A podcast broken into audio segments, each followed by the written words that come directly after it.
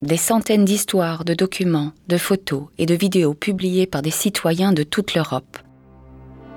C'est Mon Histoire, un projet collaboratif du Parlement européen où se rejoignent l'histoire européenne et les vies de citoyens.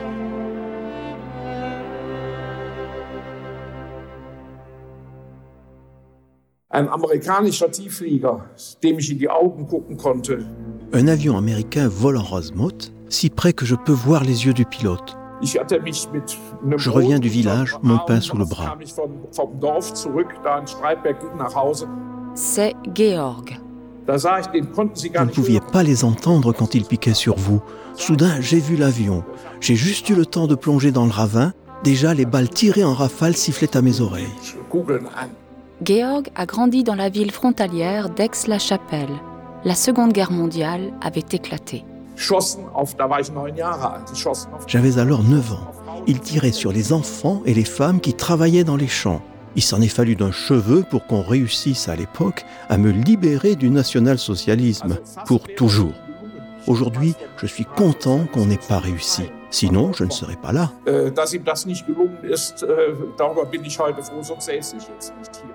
Nous voilà dans l'hôtel de ville d'Aix-la-Chapelle, sous les voûtes d'une salle d'apparat du rez-de-chaussée. On aperçoit par la fenêtre la cathédrale millénaire de la ville dont le clocher pointe vers le ciel.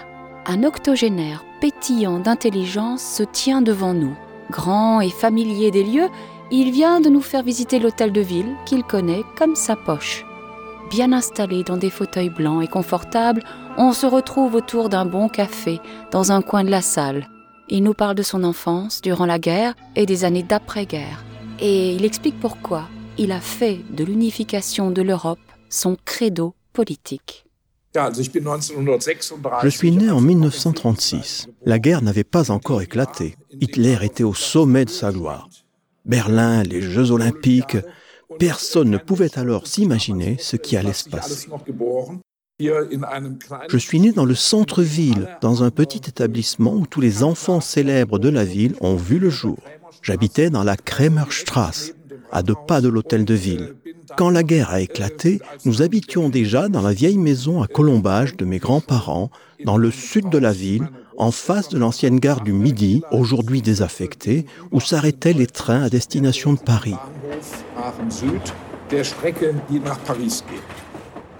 La ligne de chemin de fer, c'est l'un des principaux axes de communication de la ville et un des objectifs stratégiques de l'ennemi.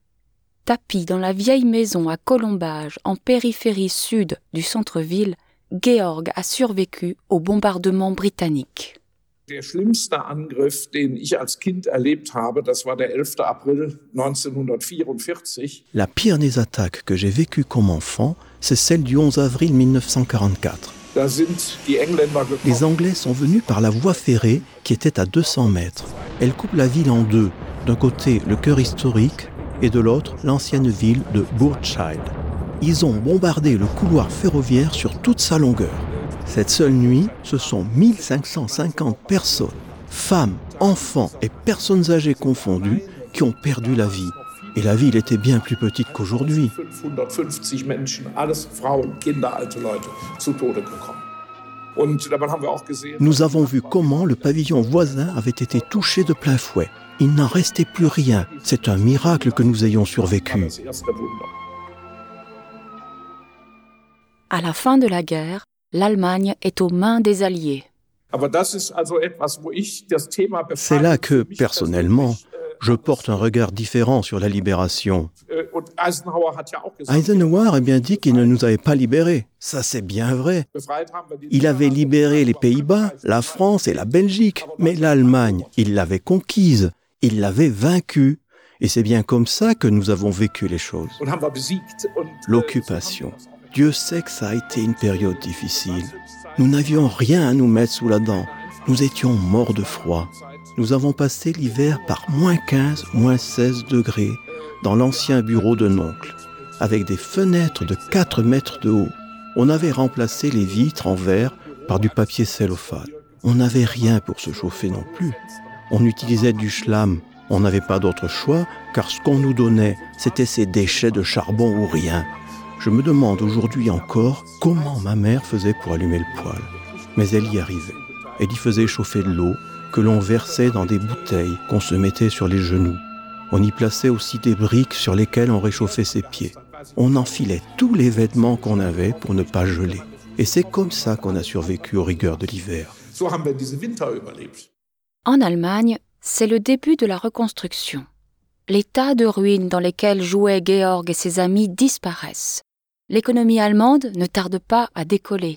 Les changements politiques de l'époque éveillent l'intérêt de Georg. Pour lui, c'est clair. Après deux guerres mondiales qui se sont soldées par un fiasco et le crime inimaginable et barbare des nazis, un État allemand indépendant n'a pas d'avenir. L'Allemagne ne peut se redresser qu'au sein d'une Europe unifiée. À l'école, un de ses profs le conforte dans ses idées. Äh, Notre professeur principal s'appelait M. Ulrich. Il venait de Saxe et avait un accent très prononcé, comme Walter Ulbricht, pour ceux qui s'en souviennent. Il enseignait l'anglais et le français. Bien évidemment, il parlait ces deux langues avec un accent bien à lui. Il était proche de l'association transpartisane Europa-Union. Avec lui, on était toujours de la partie. Il a su nous transmettre sa passion de l'Europe, ce qui dans mon cas n'était plus à faire. J'étais ado et tout feu, tout flamme pour cette nouvelle idée. Pour nous, c'était la seule option possible pour aller de l'avant. Portant haut et fort le drapeau vert et blanc flanqué d'un E majuscule, nous nous sommes rendus à la frontière néerlandaise et à la frontière belge. Nous avons relevé les barrières, ce qui, en face, n'était pas toujours vu d'un très bon œil. Les médias étaient présents et nous en avons profité pour nous faire remarquer. Nous étions une centaine, peut-être 150. Oui, c'était une sorte de Fridays for Future de l'époque. Nous étions surtout des enfants, des jeunes et des lycéens. En fait, c'était une grande manif de lycéens en faveur de l'Europe. Monsieur Ulrich confie une tâche à ses élèves. Ils doivent recueillir des signatures en faveur d'une pétition demandant l'unification de l'Europe. Et c'est Georg qui réussit à obtenir le plus de signatures et gagne pour cela un prix. Il peut assister à la remise du prix Charlemagne, ce prix prestigieux venait d'être créé en vue de favoriser l'unification de l'Europe. Pour un jeune de son âge, l'événement était de taille. Le prix Charlemagne de la ville d'Aix-la-Chapelle a été décerné à M. Alcide de Gasperi, président du Conseil des ministres italiens. Ce prix récompense chaque année un engagement particulier en faveur de l'unification de l'Europe. Il a été remis au président du Conseil des ministres italiens dans un cadre historique, la salle du couronnement. Après la cérémonie, Monsieur de Gasperi et son épouse ont signé le livre d'or de la ville. Oui, c'est clair que je ne vais jamais l'oublier. Être convié à participer à un tel événement quand on n'a que 16 ans. Georg y était en 1952, mais aussi l'année suivante quand le prix a été décerné à Jean Monnet. La remise du prix Charlemagne aux Français l'a fortement marqué. Pensez donc, l'homme qui veut rendre impossible toute guerre entre la France et l'Allemagne, entre les ennemis héréditaires d'hier, se tient comme ça, là, devant lui. Georg le comprend mieux que quiconque. Äh, L'union du charbon et de l'acier, c'est un premier pas, c'était un tournant. Fini les guerres entre la France et l'Allemagne. C'était le début d'une période de paix en Europe qui, pour moi, ne pouvait pas une nouvelle fois être brutalement interrompue. Cette union a privé l'Allemagne et la France de leur souveraineté sur le fer et l'acier. Ça n'a pas été facile, ce fut un acte fort en faveur de la paix, une décision unique dans l'histoire. C'est à ce moment-là que Georg décide qu'il veut consacrer sa vie à défendre la liberté et la démocratie dans une Europe unifiée.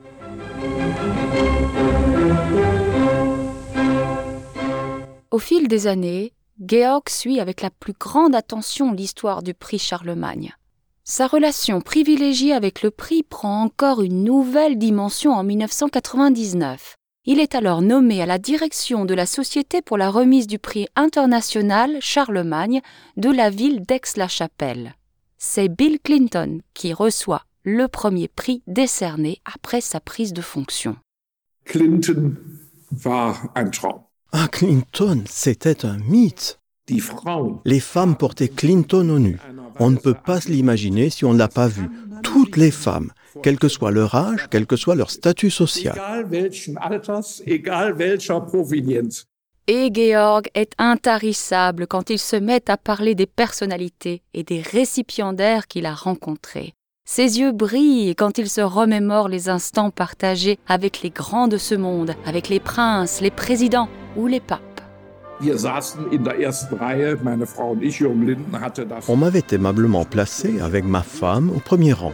Et voilà que le pape arrive dans son fauteuil roulant et qu'il nous roule presque sur les pieds. Pour être franc, il faut avouer que cet homme, lourdement marqué par la vie mais qui péniblement se tenait bien droit dans son fauteuil roulant, dégageait une aura exceptionnelle qui forçait le respect.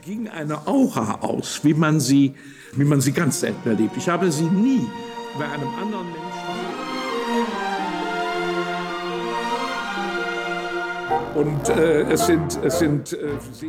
Il va sans dire que je me suis entretenu avec de nombreuses personnes et aussi avec d'anciens récipiendaires du prix Charlemagne. Juan Carlos a souvent fait le déplacement avec son épouse Sofia, une femme qui a de la prestance et dont je me souviens avec plaisir.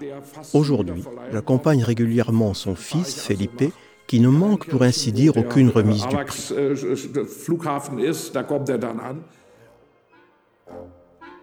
Mais celle qui a fait la plus grande impression, c'est Brigitte Macron. Cette femme est séduisante. Il faut voir avec quelle gentillesse elle s'entretient avec les gens. Et elle s'est ensuite promenée gaiement dans la ville y a fait les boutiques. Dommage que je n'ai pas pu l'accompagner. Elle a fait un tour en ville et du shopping comme si de rien n'était. On se serait cru dans un film. C'est un couple merveilleux. Georg se plaît à passer en revue sa vie agitée. Mais il ne pense pas encore tirer sa révérence. Au contraire, il réfléchit déjà au nom du prochain récipiendaire et à l'avenir du prix Charlemagne. Une chose est sûre, quel que soit le nom du prochain récipiendaire, quel que sera le nom de la personne invitée dans la ville qui lui tient tant à cœur, quelle que soit l'anecdote qui viendra enrichir sa collection déjà bien garnie, Arrêter Georg, ce n'est pas une mince affaire. Il continuera de raconter ce qu'il a vu et vécu. Il n'aura de cesse de monter au créneau pour les valeurs qui lui sont chères. C'est sa manière à lui de contribuer au processus sans fin d'unification de l'Union européenne.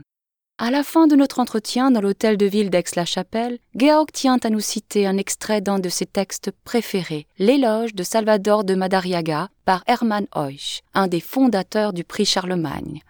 Heusch cite le passage suivant du Portrait de l'Europe de Madariaga. Hier dröhnt das Gelächter eines Rabelais. Hier leuchtet das Lächeln eines Erasmus. Hier sprüht der Witz eines Voltaire. Avant tout, il faut aimer l'Europe, cette Europe sonore du rire énorme de Rabelais, éclairée du sourire d'Erasme, et de l'esprit de Voltaire, où brillent les yeux de feu de Dante, les yeux lumineux de Shakespeare, les yeux sereins de Goethe et les yeux torturés de Dostoïevski.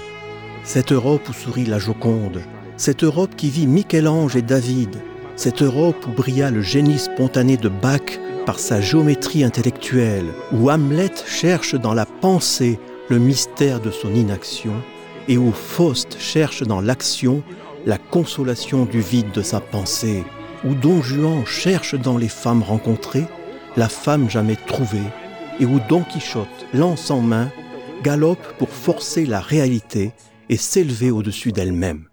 Cette Europe où Newton et Leibniz mesurent l'infinitésimal, où les cathédrales brillent, comme disait Musset, le genou dans leurs robes de pierre, où les rivières, fils d'argent, font des colliers aux cités, joyaux taillés dans l'espace par le ciseau du temps. Cette Europe doit naître. Dies Europa muss erst entstehen.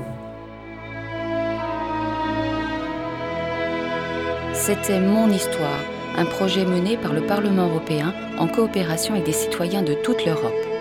Si vous souhaitez écouter davantage de podcasts du Parlement européen, consultez le site Europarl Audio ou rendez-vous sur le site My House of European History.